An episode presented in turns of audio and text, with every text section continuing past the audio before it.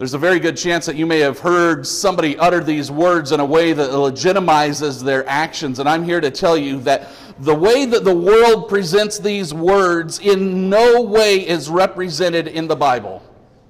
In the King James Version, it was published in 1611. There are 783,137 words in that version of the Bible.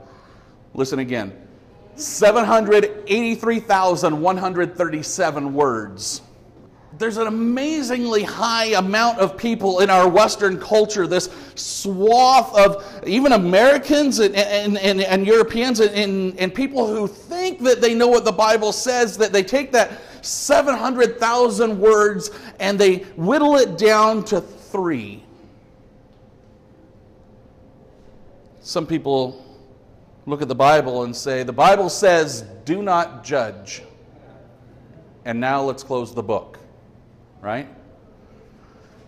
Would it, would it be fair to say that there is more content and direction breathed from the lips of God Almighty than simply three words that our culture likes to quote every single day to justify their behavior?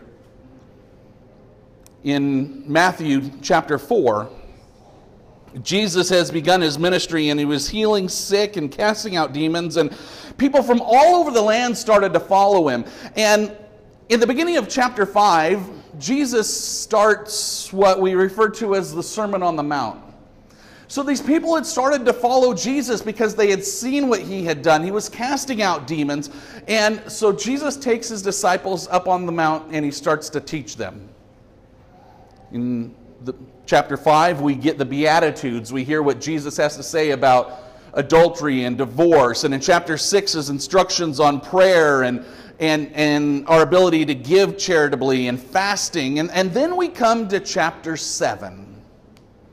If you'll turn with me to Matthew chapter 7, we're going to be in verses 1 through 7 in a message that I have titled, We the Jury.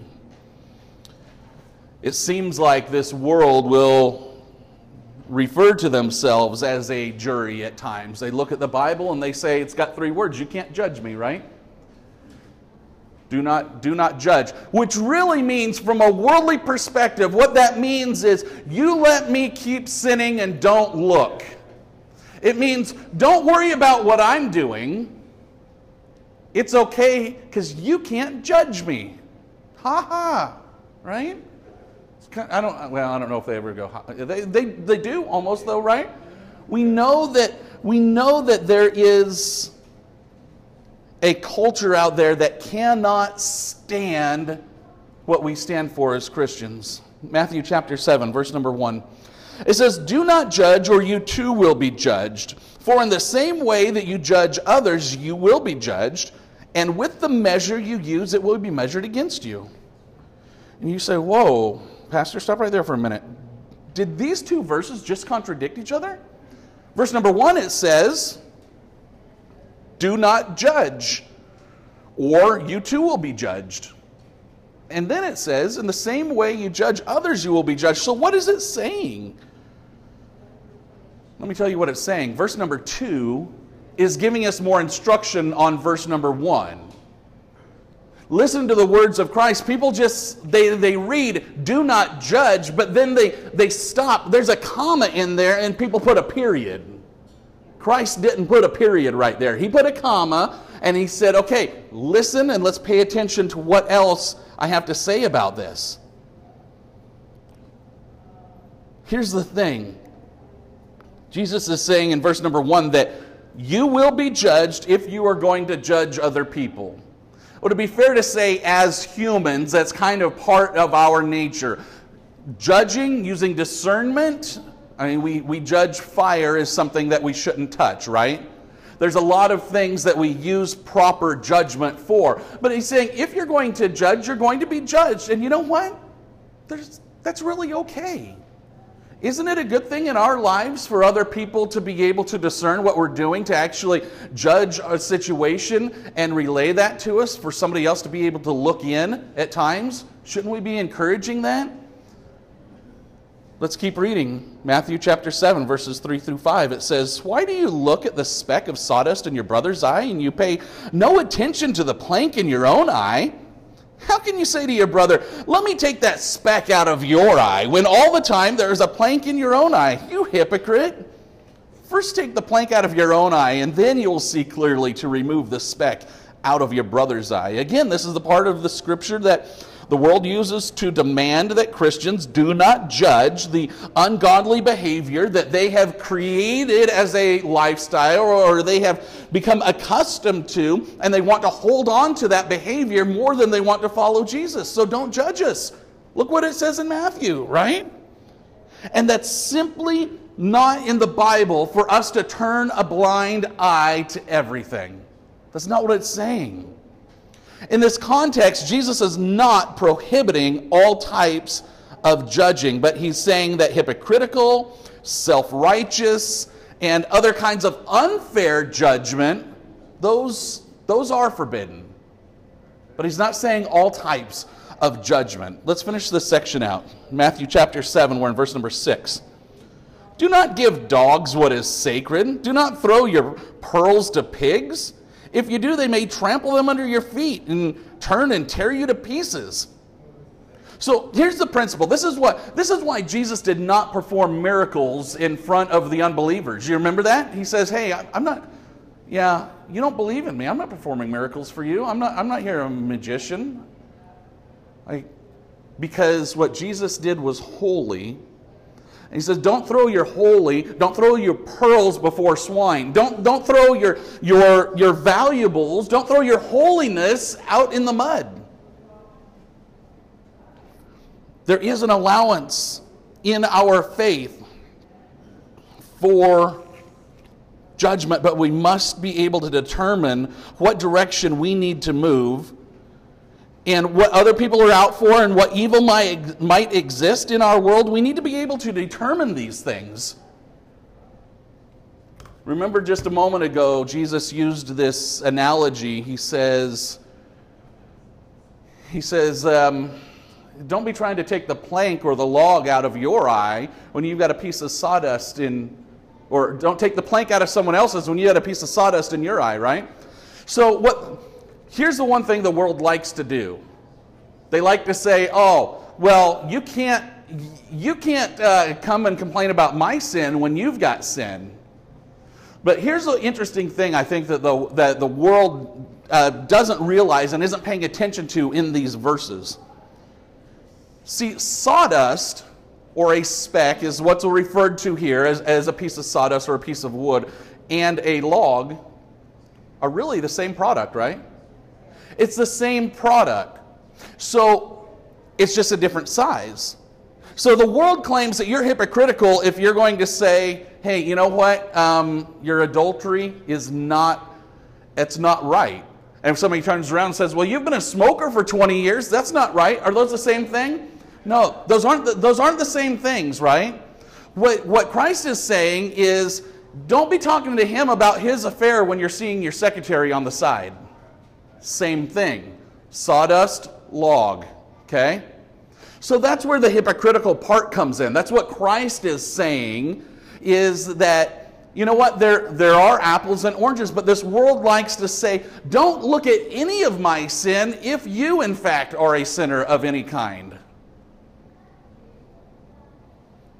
But it doesn't mean that we can't talk to people. We can we can see that if others are struggling with issues, and if we're struggling with that same issue, see, we're told take that speck out of your eye, right? First. So if as we realize that somebody else is struggling with that sin, we're really not supposed to talk to them until we we kind of look inward first, right? Am I struggling with that sin? Maybe I maybe I am. Turning that light back on me, that could be helpful, right? That can be helpful. Because I want to clear this up. I want to clear up that same speck, and we're going to talk about wood. I'm going to talk about a piece of wood with this person. I'm going to take this sawdust out. What we're not talking about, it's not as if I have wood and, and he has steel, and we're talking about two different things. We're on the same subject here. When people use the, the line that, oh, you're a hypocrite for talking to me about my sin, well, we're all sinners, right? We all have sin. Can you see that when we do look at ourselves, that it helps us grow? Yeah, we're going to recognize. We can recognize the sin of others, and we have to. There's a pastor who answered the telephone a while back, and um, he heard a woman's voice, and she simply said, uh, Please have uh, six cases of whiskey delivered to my home because we're having a party. And he knew that somebody had dialed the wrong number, but he recognized the voice as being a woman in his congregation. And he simply said, um, Yeah, um, I'm your pastor. And so he'd expected an apology from this woman who is part of his church for dialing the wrong number. And instead, she got really angry at him and she says, Well, Pastor, what are you doing at the liquor store? And so there is this hypocritical kind of idea that, that, that we see at times and we judge other people at times. Christians do, though, have a responsibility to understand our situations and understand people and act appropriately. And to do so, that is going to require some sort and some level of judgment. It is. How will we know what a brother or sister in Christ is struggling with if we're not able to assess the situation? How will we know if a friend is a good influence on us or not if we can't determine their faith by their fruits? How will we know how to help those who are lost out of their sin if we don't recognize what sin is? See, we're not God the Father. We're not going to be condemning anyone to hell for their actions. That's not our job. But if we are to be the light of the world, then we have to, we must be able to recognize darkness and point it out. Some people are afraid to speak up and they say, well, that's not my job. That's God's job. God's going to do all the work. I'm just going to live kind of low key. I'm going to live under the radar. I'm going to let God do his work. Ladies and gentlemen, you know how God works in our world? He works through us. Amen? That's the way God works. He works through His people. But what if His people refuse to work? What if you and I are refusing to go out and talk to other people? What if we're refusing to call people out on their sin? What if we're refusing to shine that light back on us?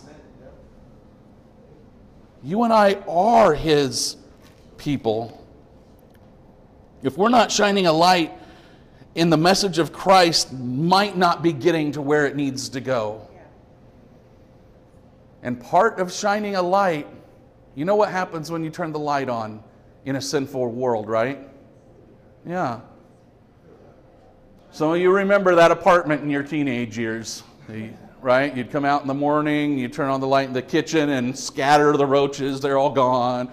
Okay, so that was my apartment. We had to buy these little bait things. And, but when you turn on the light, like everything scatters, right? You know why? It's supposed to happen like that. It is. It's supposed to happen like that. When we, when we shine the light of Jesus, only the darkness suffers. Christ isn't suffering. You and I aren't suffering. We're doing our job when we're shining that light. I'll say this the world that despises Jesus, it does have an argument. Sometimes it feels like the church is bashing non believers when, when we openly and we knowingly let sinners roam the halls of the church without correction. The Apostle Paul speaks about this to the church in Corinth. In 1 Corinthians chapter 5, Paul calls out this church in Corinth for their pride. They're prideful of the fact that they weren't judging this man who was having a sexual relationship with his father's wife. Turn with me, if you will, to 1 Corinthians. We're going to be in chapter 5. And we're going to begin in verse number 1. And I want you to listen to how Paul is scolding this church for not using proper judgment. This is what he says 1 Corinthians 5, verse 1. Now, mind you, Paul is writing a letter. 1 Corinthians is his second letter to this church. It's the first one that we have. He's already written them a letter. Now he's writing another one. Listen to his tone. I can hardly believe the report about you, about the sexual immorality going on among you, something that even pagans don't do. I am told this man in your church is living in sin with his stepmother. You are so proud of yourselves, but you should be mourning and sorrow and shame, and you should remove this man from your fellowship. Even though I'm not with you in person, I'm with you in spirit. And as though I were there, I have already passed judgment on this man in the name of the Lord Jesus you must call a meeting of the church. I will be present with you in spirit, and so will the power of the Lord Jesus. Then you must throw this man out and hand him over to Satan so that his sinful nature will be destroyed. Watch this, and he himself will be saved on the day of the, the Lord returns. Wow, pretty powerful, right? Paul expects this person to be removed from the church before their behavior causes more people in the church to sin. Do you think it already is by the fact that it's known and it continues to happen? So, we're starting to see now that the Bible is showing believers that there is a difference between the actions that we take because of our judgment of people on the outside of the church and the actions we take inside the church. We not only need to be able to grow in our ability to judge our situations in life, but we must be willing to stand for the truth of Scripture both inside and outside the walls. There's so many people that look at the church and they don't see what goes on every Sunday, but they see what makes the news. They do see what makes the news. We're actually at point number two in your notes. Did I give you point number one?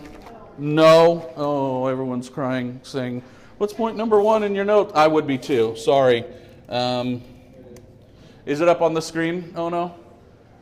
Point number one in your notes as Christians, we must judge by biblical standards, but not as the all powerful authority. For those of you joining us for the first time, in uh, your bulletin on the left side, there's some fill in the blanks. You can keep, uh, keep up with that if you'd like to and, and take notes right there. Point number two in your notes this morning judgment and discernment inside the church is very biblical. Judgment and discernment inside the church is very biblical. If we're looking at this story in 1 Corinthians, there's some distinct characteristics. The sin in this church of this man, it was public knowledge. Everyone knew what was going on. It was consistent. It was not a one time affair, but an ongoing relationship. It was unrepentant. And in the eyes of those participating, apparently there was nothing wrong with this behavior we see that Paul is irate about the situation because the church is not looking out for each other. They're, they were so concerned about not associating with sinners outside the church. Paul had written them a letter before and he had told them, don't associate with sinners. And so they cut off all ties with the sinners outside the church. And now Paul is saying, wait, wait, wait, wait, wait. He says, okay, what I meant in that letter was don't associate with sinners inside your church. He says, the sinners outside the church, if you're not going to associate with them, you're going to have to leave this world because they're everywhere. So, but I don't want you associating with sinners inside the church. He says, don't even eat with people who claim to have faith, but they are in sin and everyone knows about it. Paul says, let's work on this relationship to fix it we don't brush it under the rug. If somebody claims to be a brother or sister in Christ, but their fruit shows otherwise, it's important to be able to address that situation before it hurts others.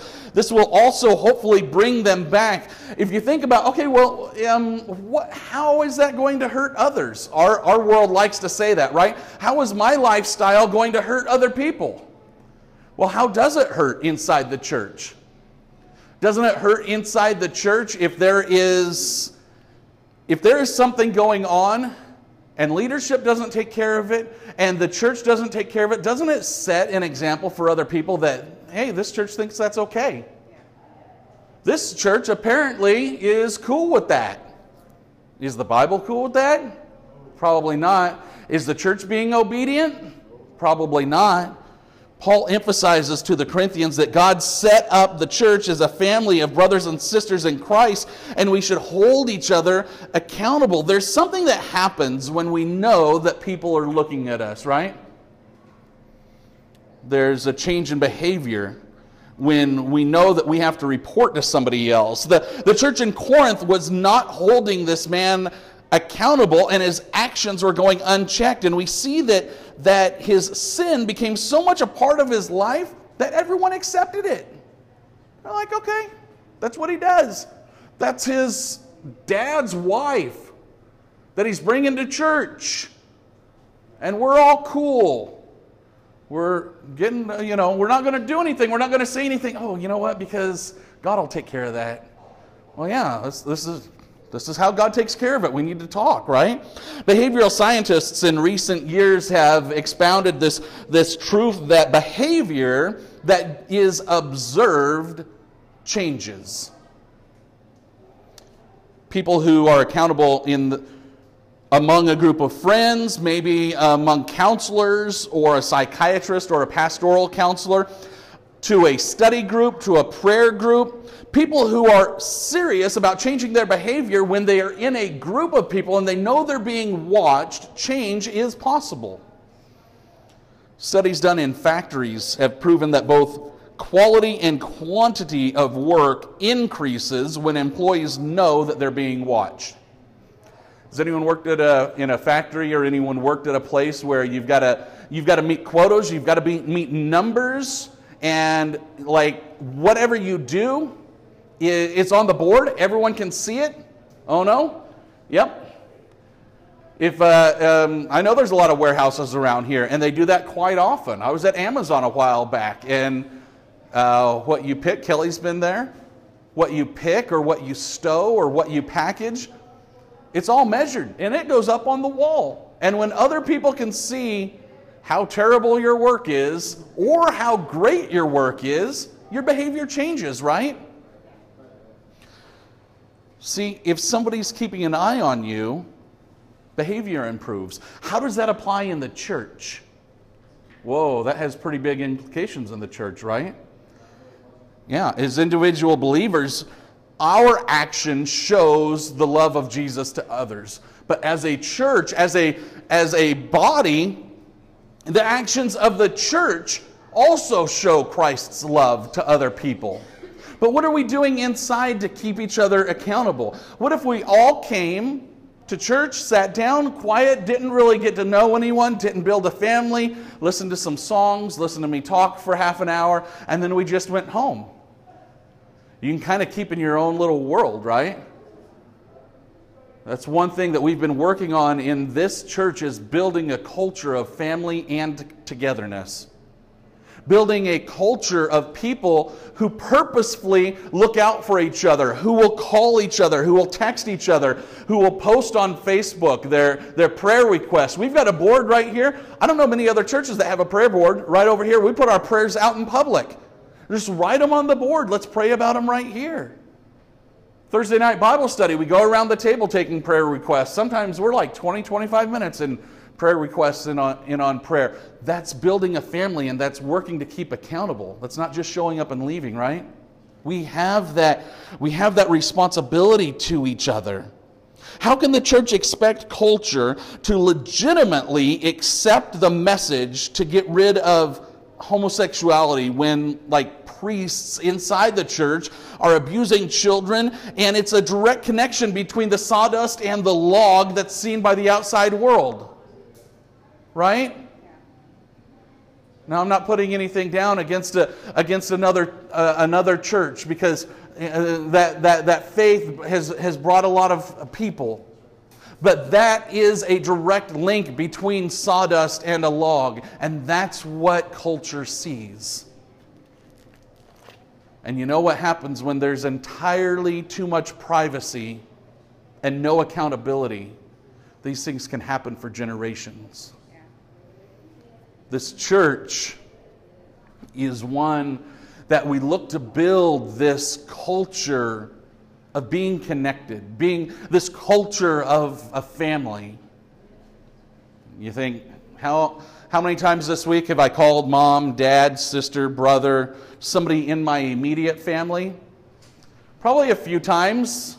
If, if it's somebody that you care about, how, how many times have, have we reached out to, uh, to our church family? I'll tell you, here at this church, there have been, there have been times this week, and I see it go back and forth on text message and on Facebook and other places. And I encourage you, let's keep that up because that is accountability to each other. It's continuing to grow in faith together. We're not supposed to brush it under the rug. Our job as a church is to use solid biblical judgment to those who live to a higher standard, right? 1 Corinthians chapter 5 verses 9 through 13. Paul says, When I wrote to you before, I told you not to associate with people who indulge in sexual sin. But I wasn't talking about unbelievers who indulge in sexual sin or are greedy or cheat people or worship idols. You would have to leave this world to avoid people like that. I meant that you are not to associate with anyone who claims to be a believer yet, but yet indulges in sexual sin, or is greedy, or worships idols, or is abusive, or is a drunkard, or cheats people. Don't even eat with such people. It isn't my responsibility to judge outsiders, but it is certainly your responsibility to judge those on the inside of the church who are sinning. God will judge those on the outside, but as the scripture says, you must remove the evil person from among you. If we just let it go, it festers, right? Like putting a band aid on a sore or, or addressing a cut, like when that cut first happens, that gives it a better opportunity to heal than if you let it get infected and you let it fester and become a scar, right? See, it's so important to the Apostle Paul that sin does not sit inside that church and fester. The people at the church in Corinth, they were proud that they were staying away from outside sinners, which Paul had instructed them to do in a previous letter, which is something that is within our rights as Christians, is to distance ourselves from the sin of the world, although be a light to that world. They were so busy watching out for the wolves on the outside that they forgot to pay attention to the predators on the inside. Jesus continues his Sermon in the Mount in Matthew chapter 7, verse 15. He says, Beware of false prophets who come disguised as harmless sheep but are really vicious wolves. You can identify them by their fruit, that is, by the way they act. Can you pick grapes from thorn bushes or figs from thistles?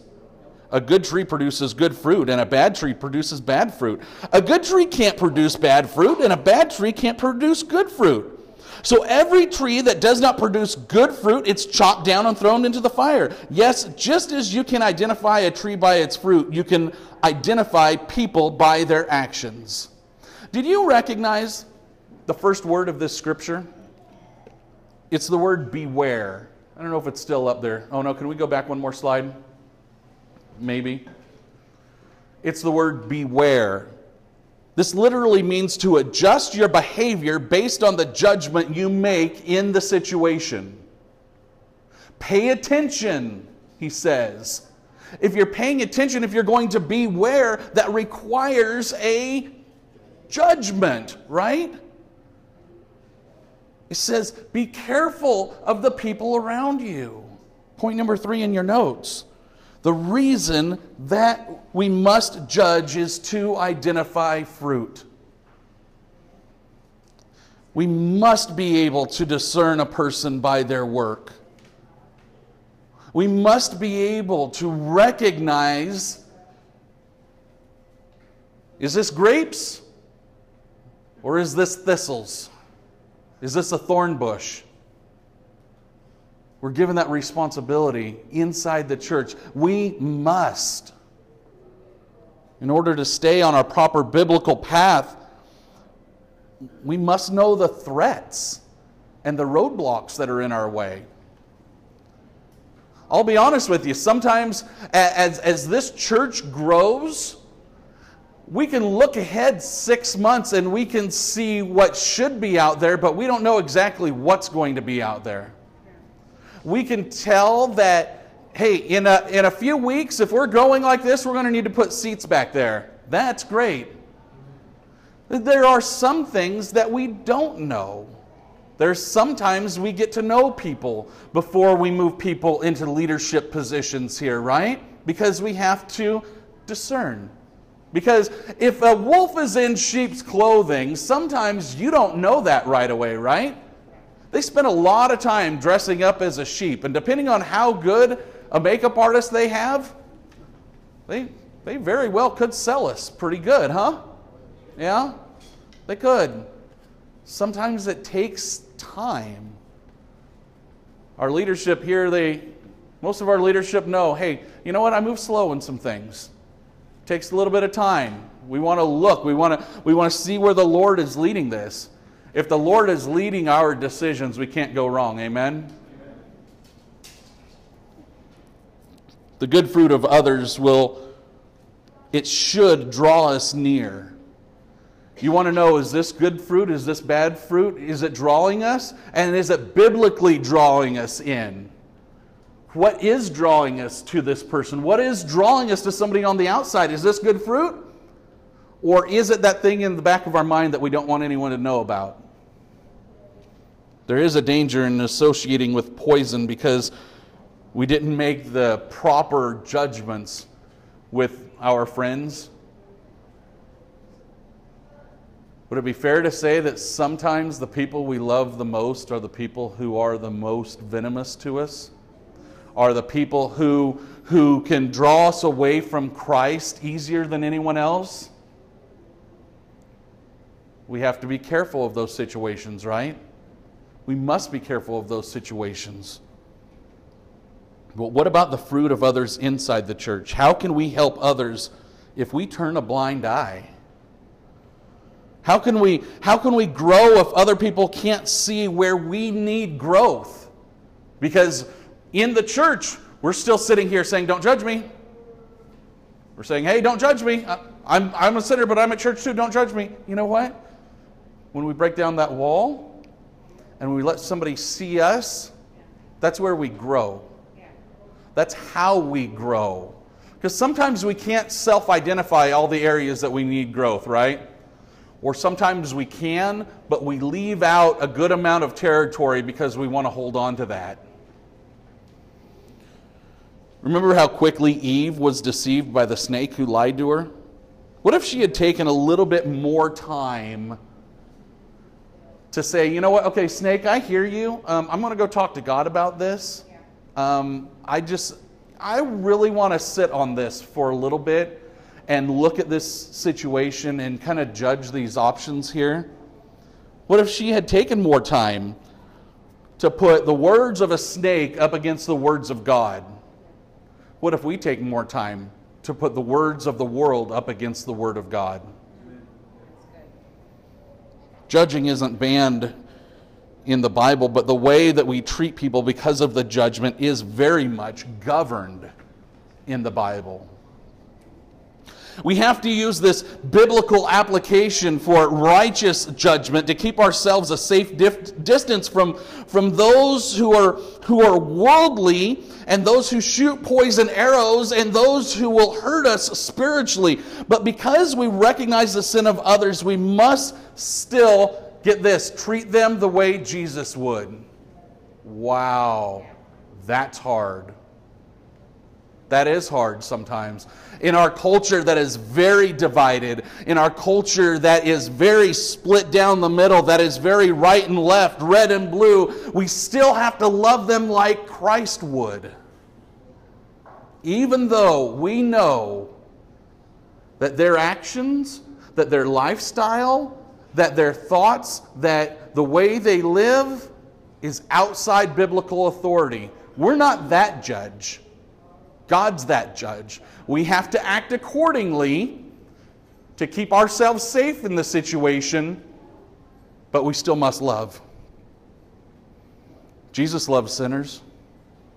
We're all sinners. We're all undeserving of His grace, every single one of us. Jesus illustrated His love for the lost like this in Luke chapter 10. I'm just going to read you a story. You don't have to look it up. I'm going to read it to you, and you probably know the story. One day, an expert in religious law stood up to test Jesus by asking him this question Teacher, what should I do to in- inherit eternal life? And Jesus replied, Well, what does the law of Moses say? How do you read it? The man said, You must love the Lord your God with all your heart and all your soul and all your strength and all your mind, and love your neighbor as yourself. Right, Jesus told him, Do this and you will live. The man wanted to justify his actions, so he asked Jesus, And who is my neighbor? And Jesus replied with a story. He said, A Jewish man was traveling from Jerusalem down to Jericho, and he was attacked by bandits. They stripped him of his clothes, beat him up, and left him half dead beside the road. By chance, a priest came along, but when he saw the man lying there, he just crossed to the other side of the road and passed him by. A temple assistant walked over and looked at him lying there, but he also passed by on the other side. Then a despised Samaritan came along, and when he saw the man, he felt compassion for him. Going over to him, the Samaritan soothed his wounds with olive oil and wine and bandaged them. And then he put the man on his own donkey and he took him to the inn, where he took care of him. The next day, he handed the innkeeper two silver coins, telling him, Take care of this man. If his bill runs higher than this, I'll pay it next time I'm here. Jesus asked the leader, Now, which of these three would you say was the neighbor to the man who was attacked by bandits? And the man replied, The one who showed him mercy. Then Jesus said, Yes. Now go and do the same.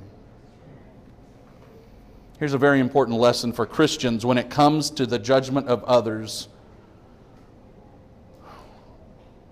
Because those who are others just might be our Samaritan one day.